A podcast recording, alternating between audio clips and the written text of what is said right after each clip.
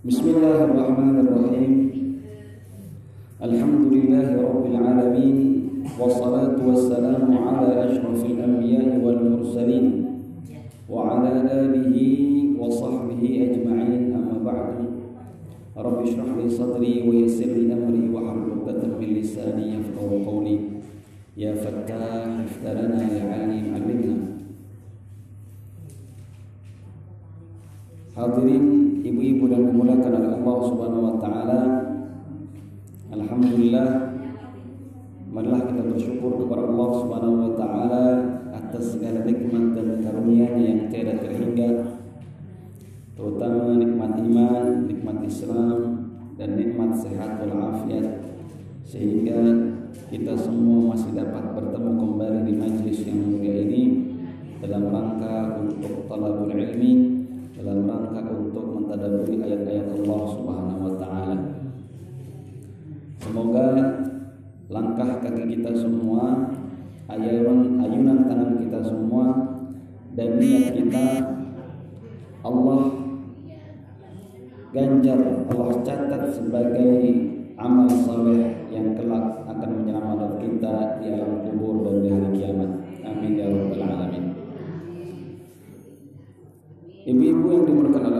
Subhanahu wa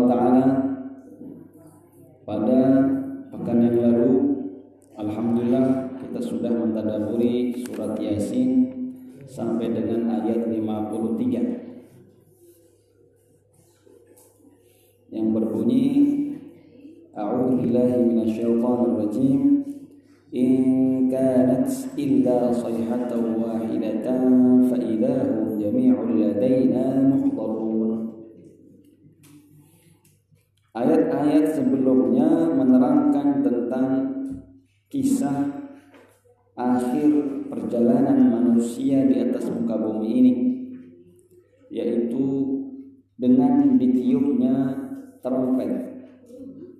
Wa nufikha fis suri ditiuplah trompet. Sangkala apa? Sangkakala. Sangkakala. Istilah kalau di kitab kutub tafsir sangkakala. Sangkakala itu ya trompet. Wa nufikha fis suri. Fa idahum jami'un ladaina muhdarun in kanat illa sihatan wahidatan fa idahum jami'un ladaina muhdarun setelah ditiupkan sangkakala yang pertama Sa'iqa man fis samawati wa man fil ard. Maka matilah semua makhluk yang berada di antara langit-langit dan bumi. Kemudian ditiupkan lagi sangkakala yang kedua. Yang kedua, fa'idahum jami'un ladaina muhdarun. Tiba-tiba mereka semuanya dihadirkan setelah mereka sebelumnya kaget qalu ya wailana man ba'athana min marqadina hadza mereka berkata duhai celakanya kami siapa yang membangkitkan kami setelah tidur kami? Hadza ma wa'adana ar-rahman wa sadaqal mursalun. Di antara orang yang beriman menjawab ini adalah janji atau sesuatu yang Allah janjikan dulu ketika dunia di dunia wasadaqal mursalun. Maka benarlah apa yang dikatakan oleh para rasul oleh para utusan kita akan lanjut ke ayat yang ke-54 فاليوم لا تظلم نفس شيئا ولا تجزون إلا ما كنتم تعملون فاليوم لا تظلم نفس شيئا ولا تجزون إلا ما كنتم تعملون hari ini la tuzlamu nafsun tidak ada satupun jiwa yang akan dizalimi wala tujzauna illa ma kuntum ta'malun kalian tidaklah diberi ganjaran tidaklah dibalas melainkan dari apa-apa yang kalian kalian kerjakan selama di dunia. Itu kata Allah Subhanahu wa taala. Yang enggak pernah melakukan A, maka tidak akan ditanya tentang A tersebut. Yang tidak pernah melakukan B, maka dia juga tidak, tidak akan ditanya tentang hal tersebut. La tudlamuna wa la wa la tujzauna illa ma kuntum ta'malun. Fal yawma la tuzlam. Hari ini kalian tidak dizalimi oleh Allah Subhanahu wa taala sama sekali. Dan orang-orang yang melakukan amal kebaikan meskipun sedikit sedikit saja seperti kata Rasulullah SAW, la tahqir min al-ma'rufi syai'an. Janganlah kalian menyepelekan kebaikan meskipun sedikit. Apa itu? Walau antalqa akhaka biwajhin talqin. Meskipun hanya sekedar menampakkan wajah yang ceria di depan saudaramu. Itu adalah kebaikan. Meskipun sedikit tetapi semuanya itu akan mendapatkan balasannya di sisi Allah Subhanahu wa taala. Amin ya rabbal alamin. Maka kalau kita nggak punya duit untuk sedekah banyak-banyak ya senyum saja itu juga sudah sedekah. Alhamdulillah Itulah maha adilnya Allah Subhanahu wa taala. Tidak ada yang dihalang-halangi untuk mendapatkan pahala. Tidak ada yang dihalang-halangi untuk mendapatkan ganjaran. Tidak harus orang kaya yang bisa bersedekah, ternyata orang miskin pun dengan senyumnya, dengan perbuatan sehari-harinya, sedekah dengan tenaga pun bisa.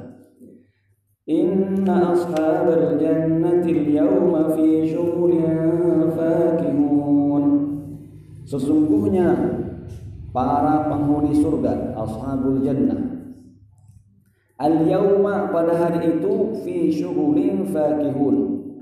Fi syughul artinya sibuk fakihun. Sibuk apa? Sibuk bersenang-senang. Kalau kita sibuk susah payah di dunia ahli surga di sana nanti sibuk bersenang-senang. Ya. nyobain ini wah oh, enak gitu. nyobain itu lagi jadi nggak kepikiran apa-apa. Coba coba coba coba gitu. Pokoknya nikmat semuanya sibuk semuanya. Ahli surga itu sibuk seperti itu. Fi syughuli fakihun. هم وأزواجهم في ظلال على الأرائك متكئون mereka ahli surga dan pasangan-pasangan mereka. Wa azwajuhum fi dhilalin 'alal araiki muttaqiun mereka dengan pasangan-pasangan mereka yang laki-laki dengan istrinya yang istrinya dengan suaminya fi dhilalin di dalam tempat-tempat yang teduh. 'alal araiki di atas sofa-sofa sofa. Araik itu sofa. Yang namanya sofa itu harus ada senderannya. Araik ya di dalam tafsir itu mesti ada senderannya. Jadi nyender. Alal araiki muttaqiun mereka bersandar di sana.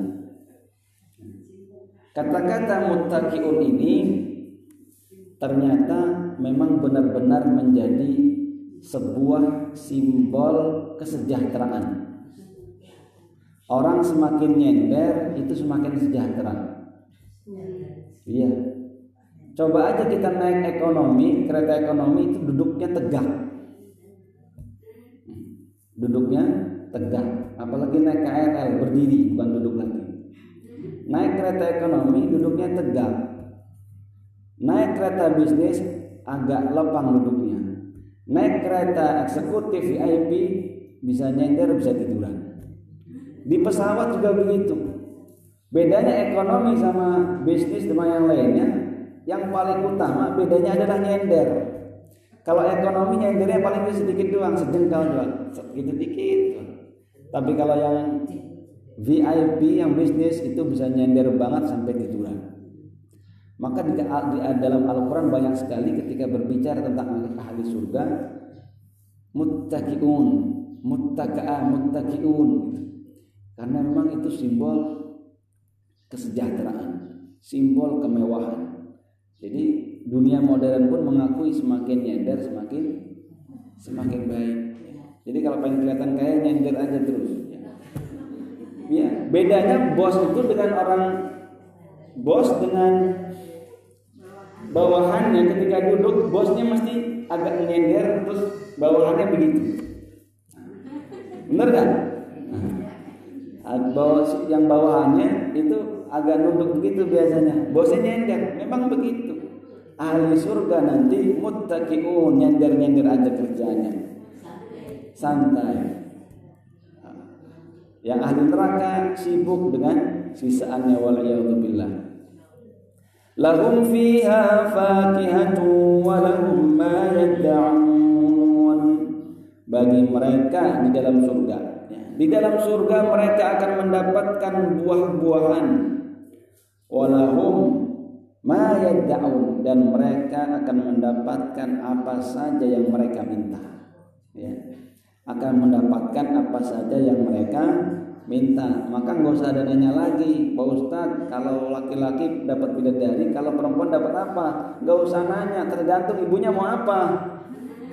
Kan walahu ma yad'un. Bagi ahli surga akan mendapatkan apa yang mereka mau. Ya terserah ibu nanti mau apa. Ya tetapi di Al-Quran kenapa nggak nggak disebut begitu karena ketika disebut itu namanya melecehkan kehormatan wanita. Iya, karena wanita itu beda dengan laki-laki. Laki-laki wanita itu lembut, pemalu. Jadi nggak baik kalau ngomong sama perempuan, nanti kamu saya carikan suami yang ganteng itu nggak baik. Bener nggak? Pernah nggak kita ngomong gitu sama anak perempuan kita? Nanti kamu saya akan carikan laki-laki yang ganteng, yang gagah. Ada. Kalau kalau yang kaya mungkin. Tapi kalau arahnya adalah kepada fisik, kenikmatan seksual fisik itu enggak lah perempuan malu disebut begitu. Tapi kalau anak laki-laki biasa itu mungkin diajikan sama ayah nanti kamu saya akan carikan calon istri yang cantik. Nah, itu biasa. Laki-laki biasa karena memang laki-laki begitu. Fisik dulu. Dan Allah Subhanahu wa taala Maha tahu. Karena memang manusia ciptaan Allah. Allah Maha tahu. Manusia laki-laki itu paling gampang ya diemeng-emengi wanita. Ya. banyak laki-laki dengan harta nggak mempan dengan tahta nggak mempan sama wanita kelepak-kelepak banyak laki-laki begitu. Ya. dengan tawari harta ogah. Tawari jabatan ogah. Nah dengan wanita kelepak-kelepak ya. ya, kelepak-kelepak ada seorang ulama ini cerita beneran nih, bukan ngomong-ngomong cerita ngomong. Ulama besar ketika itu di zamannya. Kemudian ketika itu raja barat di Eropa, raja siapa namanya saya lupa Ferdinand atau siapa. Dia meminta untuk mengirim kepada negara Islam, meminta untuk mengirim seorang ulama untuk berdebat masalah agama. Agama Islam dan agama Nasrani ketika itu. Maka dikirimkan seorang ulama ini. Ulama ini memang banyak ilmunya tetapi kelihatannya dalam hatinya ada penyakit. Ilmunya banyak diakui sebagai ulama tapi hatinya ada penyakit Begitu datang ke Eropa, ke sana, ke negara barat, dikatakan mau berdebat sebagainya, sang raja ini tahu persis kelemahan laki-laki. Maka begitu datang, nggak langsung diskusi debat, disambut dulu, ditaruh di istana kerajaan, dikasih makan minuman. Setiap kali datang makanan dan minuman yang mengantarkan minuman makanan itu adalah putri rajanya. Oh putri raja kan cantik pastinya. Antar makan itu cantik. Apalagi kan orang sana nggak pakai kerudung kan nggak pakai hijab gitu kan. Rambutnya terbuai-buai gitu bagus. Keindahannya kelihatan. Mungkin sekali menurunkan pandangan nanti saya oh, kayaknya ini bolak-balik terus nih gitu ya. Lama-lama tergoda juga kelihatan gitu. Akhirnya apa? Jatuh cinta seorang alim itu kepada wanita tersebut. Dan alim tersebut melamar ya, meminta untuk menikahi putri raja tersebut. Kata rajanya kalau kamu mau menikah dengan putri saya nggak boleh nggak bisa. Kecuali kalau kamu pindah agama. Ah. karena sudah jatuh cinta cinta itu membutakan kata orang ya. Cinta itu membutakan. Akhirnya dia buta karena cintanya. Dia pindah agama tetapi dengan syarat pindah agama yang terang-terangan artinya diumumkan kepada orang. Ketika dia mengumumkan dia pindah agama orang-orang memahami oh dia kalah debat. Karena karena diundang untuk untuk debat untuk diskusi. Padahal nggak pernah ada diskusi tapi dia sudah kalah dulu dengan godaan godaan wanita. Akhirnya dia dia mengatakan mengumumkan dirinya kafir murtad. Begitu murtad ternyata tidak dikasih juga putri putrinya. Ditipu di PHP-in oleh oleh mereka. Akhirnya seorang alim itu ya diceritakan dia menjadi gembel di sana. Nggak jelas gitu kehidupannya. Dia lupa semua ayat-ayat Al-Quran yang dihafal 30 juz hadis-hadis yang dihafal itu lupa kecuali satu ayat doang satu ayat itu dan saya lupa ayatnya apa ya. nah, itu ada disebut satu ayat doang yang dia lupa kalau nggak salah di situ ada ada kata-kata dalam ayat itu laukan kafirin. Jadi dalam ayat itu disebutkan artinya orang-orang kafir itu berharap ya berharap bahwa kalian orang-orang beriman ini kembali kepada kekafiran. Itu makna daripada ayat yang tinggal satu aja. Semua ayat dia lupa kecuali ayat itu saja. Dia ingat. Baik. Itulah mengapa di dalam Al-Qur'an ya sering disebut bahwasanya laki-laki itu akan mendapatkan bidadari tapi nggak pernah disebut itu wanita akan mendapatkan apa ya bukan karena wanita nggak mendapat apa-apa tapi memang itu ya jadi ada faktor psikologi ya di situ memang Allah Maha tahu ya wanita itu akan merasa dilecehkan akan merasa tidak nyaman ketika ditawarkan atau diiming-imingi hal-hal seperti itu kebalikannya kebalikan daripada laki-laki. Jadi tidak usah nanya lagi kalau laki-laki dapat bidadari nanti perempuan dapat apa? Saya bilang walahum ma. Perempuan akan mendapatkan apa yang kamu mau. Terserah nih mau nanti maunya apa gitu ya. Di sana. Salamun qawlan rahim. Salam. Salamun keselamatan salamun kedamaian salamun semua hal-hal yang baik kedamaian ketenangan itu salam qaulan mir rabbir rahim. Sebagai ucapan dari Tuhan yang Maha Penyayang dari Tuhan kalian yang Maha Penyayang. Maksudnya di sini adalah nanti ahli surga akan mendapatkan kedamaian, akan mendapatkan ketenangan, akan mendapatkan keselamatan ya dari Allah Subhanahu wa taala. Tapi ada juga tafsiran yang lain ya dari Jabir bin Abdullah radhiyallahu taala anhu dikatakan Rasulullah SAW bersabda baina ahlul jannati fi na'imihim. Ketika para penghuni surga sedang sibuk dengan kenikmatannya id sata'alahum nurun tiba-tiba memancarlah cahaya di atas kepala mereka. Artinya di atas lagi nikmat-nikmatnya orang ahli surga sibuk tadi menikmati kenikmatan-kenikmatan uh, surga. Tiba-tiba terpancarlah muncullah cahaya terbit di atas mereka. Farafa'u ru'usahum. Maka mereka ahli surga mengangkat kepala mereka. Men apa namanya itu? Mendengar menengadahkan. Melihat ke atas gitu ya. Farafa'a farafa'u rusau melihat ke atas. Fa'idha Rabbu Azza wa Jal Qad ashrafa alaihim min fawqihim. Tiba-tiba Allah subhanahu wa ta'ala Sudah memandang mereka di atas mereka. Dari atas mereka. Sudah memandang mereka di atas mereka. Faqal assalamu alaikum ya ahlal jannah. Assalamualaikum wahai penduduk surga kata Allah Subhanahu wa taala. Ya, maka itu adalah tafsiran salamun qaulam mir rabbir rahim. Fayanzuru ilaihim wa yanzuruna ilaihi. Maka penduduk surga ketika itu melihat memandang Allah Subhanahu wa taala dan Allah juga memandang mereka. Fala yaltafituna ila syai'in minan na'im madamu yanzuruna ilaihi.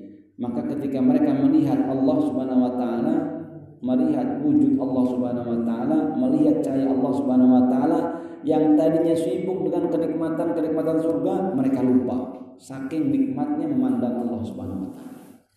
Maka mereka enggak melirik sedikit pun kepada kenikmatan surga selama mereka masih memandang Allah Subhanahu wa taala. Hatta yuhjaba anhum fayabqa nuruhu wa barakatuhu alaihim fi diyarihim. Sampai nanti selesai waktu ya waktu untuk memandang Allah Subhanahu wa taala ya, dan ditutup hijabnya ya tetapi cahaya Allah Subhanahu wa taala masih tetap ada. Cahaya yang tadi ada itu tidak akan pergi.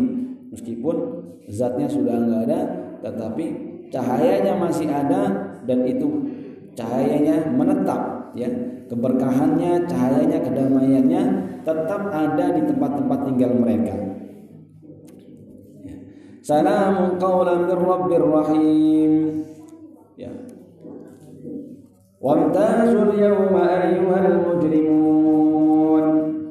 Dan kalian wahai orang-orang yang pendosa orang-orang musyrikin orang-orang kafirin imtazu wamtazul yawma. Berpisahlah kalian menyingkirlah kalian. Ya menyingkir dari siapa dari orang-orang yang beriman. Menyingkir dari siapa? Memisahkan diri dari siapa? Memisahkan diri dari orang-orang yang beriman. Nanti ketika sudah ditentukan mana surga mana neraka orang-orang orang-orang ahli surga berangkat. Orang-orang kafir pengen ikut Ketika orang-orang mukmin di, di, di wajahnya ada cahaya terang benderang, mereka juga pengen ngambil cahaya tersebut, tapi dihalangi nggak bisa. Ya, dalam ayat lain begitu. Orang-orang munafik merasa dulu diri, dirinya pernah sholat, dia juga pernah puasa, dia juga mungkin pergi haji, tapi munafik. Mana? Kok saya nggak dapat cahaya? Kata dia. Oh, kamu di dunia bentuknya saja beriman tetapi sebenarnya tidak tidak beriman maka mereka dipinggirkan oleh Allah Subhanahu wa taala ya Menurut Al-Imam Ad-Dhahhak dikatakan bahwasanya setiap orang kafir itu di neraka punya ruangan sendiri. Punya kamar sendiri ya. ya. Dimasukkan ke dalam kamar tersebut terus ditutup dalam-dalam. Ditutup ya oleh api neraka. Jadi dalamnya ada api neraka ada api masuk situ ditutup udah nggak keluar. La yura wa la yara. Dia tidak terlihat dan juga nggak bisa melihat apa-apa. Ya setelah setelah ini setelah orang penduduk surga. Sebelumnya dia melihat dulu. Kenapa? Diberikan kesempatan mereka melihat kenikmatan yang dinikmati oleh ahli surga supaya tambah besar nyeselnya Oh melihat, oh benar berarti orang-orang beriman, orang-orang yang percaya kepada Nabi Muhammad SAW, benar berarti orang-orang yang sholat, orang-orang yang puasa, orang yang zakat, menikmati kenikmatan surga sementara mereka di neraka disiksa. Pertamanya melihat dulu supaya supaya benar-benar terasa penyesalannya, membuktikan benar janji Allah yang berbuat baik dapat kenikmatan, yang berbuat jahat dapat dapat siksaan. Tapi setelah itu cukup ditutup. Ya menurut Al-Imam Ad-Dhahhak seperti itu. Wamtazul yawma ayyuhal mujrimun. Alam a'had ilaikum ya bani Adam an la ta'budu syaitan. Innahu lakum aduwwun mubin. Mereka protes kan orang-orang neraka. Kenapa kami disiksa Ya Allah berikan kami kesempatan baik lagi ke dunia Kami mau beramal soleh Kata Allah subhanahu wa ta'ala Alam ahad ilaikum ya bani Adam Bukankah aku telah mengingatkanmu, telah memerintahkanmu wahai anak Adam, Allah ta'budu syaitan. Jangan kalian menyembah syaitan. Jangan kalian taat sama syaitan. Jangan kalian mengikuti syaitan. Innahu lakum aduwwum mubin. Sesungguhnya setan itu musuh yang nyata bagimu. Kata Allah kan kamu udah kasih tahu jangan ikuti syaitan. Ente di dunia ngikutin syaitan sih. Disuruh nyembah berhala, nyembah berhala. Nyembah matahari, nyembah matahari. Disuruh maksiat, ikut maksiat. Disuruh ngadu domba, ngadu domba. Disuruh pokoknya setan semua yang nyuruh-nyuruh yang jelek-jelek itu diikuti sama dia semuanya. Maka sekarang rasakanlah akibat daripada perbuatanmu itu mengikuti jalan setan. Wa ani'buduni hadza siratun mustaqim. Dan Allah Subhanahu wa taala mengatakan dan aku sudah mengatakan kepada kalian melalui rasul-rasulku sembahlah aku sembahlah Allah Subhanahu wa taala hadza siratum mustaqim ini adalah jalan yang lurus lurus ke mana lurus menuju keselamatan, lurus menuju surga. Walaqad adalla minkum jibillan katsira afalam takunu taqilun. Walaqad adalla setan itu sudah jelas-jelas menyesatkan banyak orang. Jibilan kathira menyesatkan banyak sekali kaum ya kaum kaum kampung yang kita baca ceritanya di Al-Qur'an kaum Ad, kaum Samud umatnya Nabi Lot, umatnya Nabi Nuh, ya. Itu adalah orang-orang yang disesatkan oleh setan yang diazab-azab itu, ya, yang ditimpakan azab kepada mereka. Engkau sudah lihat wahai manusia, engkau sudah mendengar tentang kabar mereka wahai manusia. Afalam takunu ta'qilun, masih juga nggak ngerti, masih juga nggak sadar. Jangan ikuti setan begitu maksudnya yang mengikuti setan itu hasilnya kayak mereka diazab oleh Allah Subhanahu wa taala. Setan ini sudah berjanji kepada Allah Subhanahu wa taala ya untuk istiqomah. Istiqomah ngapain? Istiqomah godain manu, manusia. Qala fa bima aghwaytani la akhudanna lahum siratal mustaqim. Qala dalam surat Al-A'raf ayat 16. Ya, setan berkata, "Fabima aghwaytani?" Ya Allah, karena Engkau telah memfonis diriku sebagai orang yang sesat, sebagai orang yang nanti masuk neraka, ini iblis yang ngomong. La aqudanna lahum siratal mustaqim. Setan akan nongkrong di mana di sirat mustaqim di jalan yang lurus setelah ngomong di situ kita lewat disuruh minggir belok sana kanan belok sana ke kiri Enggak bakal pindah-pindah setan itu untuk apa? Untuk menggoda manusia dari jalan yang lurus. Seperti kalau kita ada jalan, setan itu iblis itu batu di tengah itu. Nyuruh kita untuk minggir. Ya kita minggir sedikit tapi lurus lagi. Jangan mentang-mentang di situ ada batu terus kita belok belok kanan jadi nggak lurus. Entah ke sana jalan buntu atau jurang ya.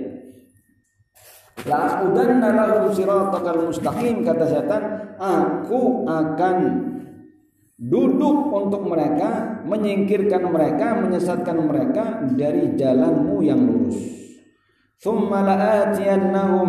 baini aydihim wa min khalfihim wa an aymanihim wa an shama'ilihim wala tajidu aktsaruhum syakirin aku ini surat masih surat al-a'raf ya. Aku akan mendatangi mereka. Mimbaini aidihim dari depan dari belakang dari kanan dari kiri. Tujuannya apa wala tajidu aktsaruhum syakirin supaya manusia-manusia itu tidak bersyukur. Awalnya ini dulu. Supaya manusia enggak bersyukur. Kalau orang manusia sudah nggak syukur syukur nikmat mungkin pertamanya nanti tambah tambah parah tambah parah nanti menjadi kufur. Waliyadu Ya billah. Awalnya mungkin kufur nikmat tapi lama-lama jadi kufur akidah. Ya. Maka setan akan menggoda manusia terus tujuannya apa? Supaya kita menjadi orang-orang yang tidak bersyukur. Coba lihat kamu sakit begitu kata setan. Mana coba katanya Allah sayang sama kamu. Allah kasih sakit, Allah kasih kamu sakit ginjal setiap minggu harus cuci darah.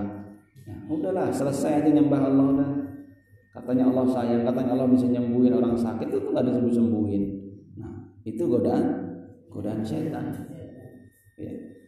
Kita diuji oleh penyakit diminta oleh setan supaya kita kufur kepada Allah Subhanahu wa taala tetapi sebenarnya sakit itu adalah bentuk kasih sayang Allah Subhanahu wa taala kepada kita. Kalau kita dosanya banyak dengan sakit itu, ketika kita sabar, dosanya rontok. Seperti rontoknya dedaunan dari pohon, kata Rasulullah SAW. Ya, musim kemarau, ketiup angin dedaunan pada rontok itulah gambaran orang yang bersabar ketika tertimpa ujian, sakit, musibah dan sebagainya dan dia bersabar. Dosanya rontok. Ya. Suatu ketika ada perempuan datang kepada Rasulullah SAW. Hadis dia. Ada perempuan Badui datang kepada Rasulullah SAW. Dia punya penyakit ayan, epilepsi, sorah. Datang kepada Rasulullah SAW. Ya Rasulullah, engkau Rasulullah, doamu mustajab. Saya punya penyakit epilepsi ayan. Tolong doakan saya supaya sembuh. Supaya enggak penyakit ayat lagi. Kata Rasulullah SAW, saya kasih pilihan. Pertama, kamu bersabar dan kamu akan mendapatkan pahala yang besar. Yang kedua, saya doakan dan kamu akan sembuh tapi nggak dapat pahala yang besar. Kata perempuan itu, saya pilih yang pertama ya ya Rasulullah. Nggak apa-apa saya punya penyakit ayat, epilepsi, tapi saya dapat pahala yang besar. Tetapi tolong ya Allah, ya Rasulullah kata dia. Saya kalau ayam karena perempuan, ayam kan nggak jelas gitu ya, artinya nggak terkontrol. Suka auratnya terbuka atau kasyaf kata dia. Ketika ayam itu kadang-kadang auratnya terbuka, mungkin apa? Ini namanya ayam ayam ya kita tahu sendiri ayam seperti apa. Doakan saya supaya ketika saya ayam aurat saya nggak terbuka. Nah, itu baru didoakan oleh Rasulullah didoakan dan benar setelah itu ayat seperti apa pun auratnya nggak pernah kebuka. Doa Rasulullah SAW. Artinya apa? Ketika kita sakit, ya, sebenarnya di situ ada kasih sayang Allah Subhanahu Wa Taala. Mungkin dengan amal ibadah yang kita lakukan nggak cukup. Allah Maha tahu fulan ini untuk mendapatkan derajat tinggi ya semangat ibadahnya kurang tahajud. Nggak jelas. Kadang iya kadang enggak malah sering-sering ya nggak pernah ada duha nggak baca Quran juga biasa aja. Tapi Allah sayang sama dia pengen derajatnya naik tinggi. Kasih sakit aja lah. Ya. sabar kasih sakit derajatnya naik tinggi. Ya. Tapi setan nah setan menggoda terus tuh. Kita supaya nggak bersyukur ya. Yang dikasih harta banyak juga digoda oleh setan. Oh zakat dua setengah persen itu besar loh. Kalau kamu punya uang satu miliar dua setengah persen berapa coba? Berapa tuh? 25 juta ya? 25 juta tuh besar loh bisa beli motor satu kata setan begitu. Nggak usah usah aku ngapain beli beli motor tuh kata setan. Benar Saya bilang masih mending 25 persen agama lain agama sebelah itu 10 persen ya. agama lain itu 10 persen. Islam cuma 2,5 agama sebelah 10 persen. Ya. maka Islam ini paling rahmatan lil alamin. Agama sebelah 10 persen. 10 persen. Dari satu miliar berapa 10 persen? 100 juta.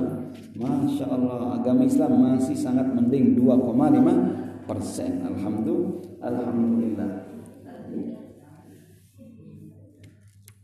ولقد أضل منكم جبلا كثيرا أفلم تكونوا تعقلون هذه جهنم التي كنتم توعدون هذه inilah neraka jahanam yang dulu kalian diancam ya yang dulu diancamkan kepada kalian kalau kamu nggak mau sholat masuk neraka kalau kamu nggak mau bayar zakat kamu bisa masuk neraka. Nanti ketika sudah masuk dikatakan ini dulu yang dibilang neraka jahanam. Ente nggak percaya. Ente nggak mau dengar. Bima kuntum takfurun. Sekarang kalian masuklah ke dalam neraka jahanam itu akibat perbuatan-perbuatan atau kekufuran-kekufuran kalian. Akibat kalian kufur.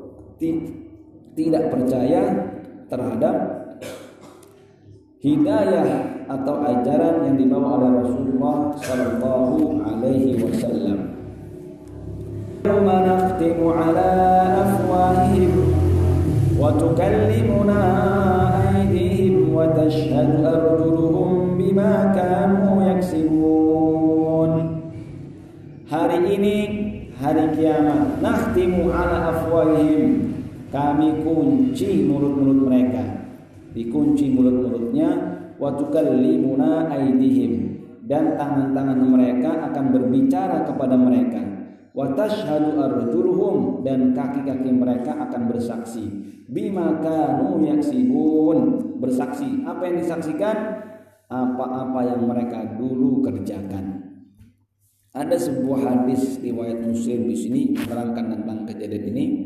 Ya, Rasulullah SAW bertanya kepada para sahabat, Hai para sahabatku, gitu ya. Ya Rasulullah, hal nara Rabbana yaumal qiyamah. Jadi ada seorang bersahabat bertanya kepada Rasulullah SAW, Ya Rasulullah, apakah kita akan melihat Tuhan kita, melihat Allah Subhanahu wa taala pada hari kiamat? Ini pertanyaan. Nanti hari kiamat kita bisa melihat Allah enggak? Maksudnya di surga, di akhirat bisa melihat Allah enggak? Jawaban Rasulullah SAW, hal tudaruna fi ru'yati syamsi fi dhahirah laysat fi sahab kalau di waktu siang bolong begini terus enggak ada awan Kalian bisa ngeliat matahari nggak? Bisa nggak? Ya bisa. Ya bisa ngeliat matahari. Ya. Silau memang tapi kelihatan kan? Ya kelihatan. Jadi kelihatan mataharinya jelas. Kemudian ya kata mereka, apakah mata kalian akan tertutup? Kan nggak ada awan. Kalau ada awan mendung kan nggak kelihatan tertutup. Ya atau ada kabut ya. Kata kata sahabat, enggak ya Rasulullah kita akan bisa melihat matahari. Fahal tudaruna fi ru'yatil qamari lailatal badri laisa fi sahab kalau bulan purnama dan enggak ada awan, enggak mendung, apakah mata kalian akan terhalangi untuk melihat bulan purnama? Kata para sahabat enggak, mata kita tidak akan ter terhalangi untuk melihat bulan purnama, ya. Qala mana nih? Ya qala fawalladhi nafsi biyadihi la tudarruna fi ru'yati rabbikum kama tudarru fi ru'yati ahadima. Kata Rasulullah SAW demi Allah yang memegang nyawaku nanti kalian di akhirat di hari kiamat tidak akan terhalangi untuk melihat Tuhan kalian seperti halnya kalian melihat matahari dan melihat bulan di sini. Qala Nah, kemudian Rasulullah SAW cerita cerita nanti di akhirat seperti apa? Ada seorang hamba menghadap Allah Subhanahu wa taala. Ya menghadap Allah Subhanahu wa taala. Kata Allah kamu ingat gak dulu di dunia kamu saya kasih nikmat begini saya kasih kamu harta saya kasih kamu rezeki saya kasih kamu istri. Semua disebutkan ya. Kata kata Allah Subhanahu wa taala kamu dulu meyakini adanya hari akhirat kata dia enggak. Saya nggak yakin. Ya udah dibawa ke neraka. Orang begitu juga sama ditanya semuanya. Jadi yang yang jelas-jelas kafir begitu. Ada orang bilang kamu dulu ngapain aja di dunia kata Allah Subhanahu wa taala saya sholat saya zakat saya puasa saya ke masjid haji sebagainya gitu Tapi kata Allah Subhanahu wa taala, bukankah sudah aku kirim saksi? Ada saksi? Dia bilang, mana saksi? Ya. Ada yang menuntut, ada saksi yang memberatkan, ada saksi yang meringankan. Ada saksi yang memberatkanmu, yang menolak semua pengakuan-pengakuanmu. Kata mana saksinya? Enggak ada. Kata dia tiba-tiba mulutnya terkunci. Disebutkan pahanya ngomong. Kata hadis pahanya ngomong. Dagingnya ngomong. Ngomong dia tuh enggak sebenarnya dia munafik kayak gini-gini. Tulangnya ngomong, kupingnya ngomong, hidungnya ngomong, matanya ngomong menceritakan kekufuran-kekufuran dia dan ternyata dia adalah orang orang munafik kemudian dilemparkanlah orang tersebut ke dalam api neraka. Hadisnya sahih ya. jadi nanti semuanya akan bertemu dengan Allah Subhanahu wa taala tanpa ada penghalang. Langsung kita ditanya-tanya sama Allah Subhanahu wa taala. Maka bersiap-siaplah kita semua ini untuk menghadapi hari tersebut. Hari di mana kita akan mendapat menghadap Allah Subhanahu wa taala yauma yaqumun nasu li rabbil alamin. Pada hari itu manusia akan berdiri dimintai pertanggungjawaban li rabbil alamin kepada Tuhan penguasa alam semesta ini. Al yauma nakhtimu ala afwahihim wa tukallimuna aydihim wa tashhadu arjuluhum bima kanu yaksibun mungkin sampai di sini dulu ayat 65 kita akan setelah kita akan lanjutkan pada pertemuan yang akan datang ya jika Allah Subhanahu wa taala masih memberikan kita umur panjang. Amin ya rabbal alamin. Semoga Allah Subhanahu wa taala memberikan senantiasa memberikan kita kesehatan, senantiasa memberikan kita keberkahan, senantiasa memberikan kita rizki yang luas dan Allah memberikan kepada kita husnul khatimah amin ya rabbal alamin kita tutup dengan bersama baca hamdalah dan membaca kafaratul majlis subhanakallahumma wa bihamdika asyhadu an la ilaha illa anta astaghfiruka wa ilaik kita berdoa kepada Allah Subhanahu wa taala Al-Fatihah. A'udzubillahi minasyaitonir rajim. Bismillahirrahmanirrahim. Alhamdulillahirabbil alamin. Ar-Rahmanir Rahim. Maliki yaumiddin. Iyyaka na'budu wa iyyaka nasta'in. Ihdinas siratal mustaqim. Siratal ladzina an'amta 'alaihim ghairil maghdubi 'alaihim waladdallin. Amin. Amin. Rabbal alamin.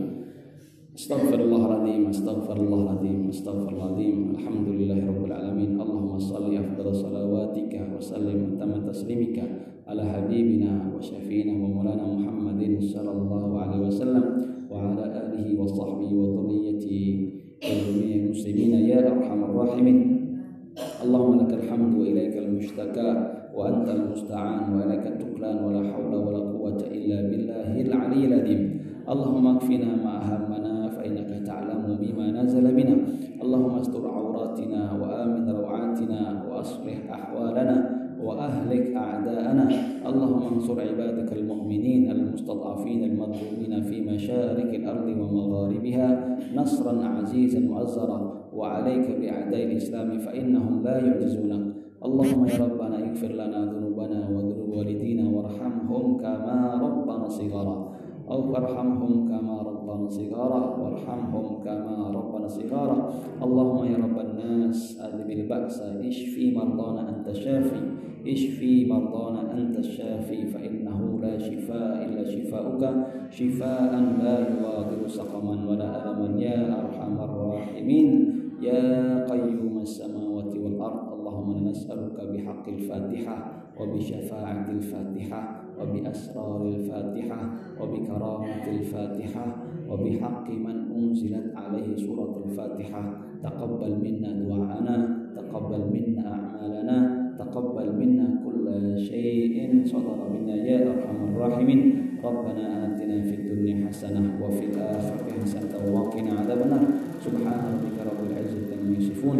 وسلام على المرسلين والحمد لله رب العالمين. Sekian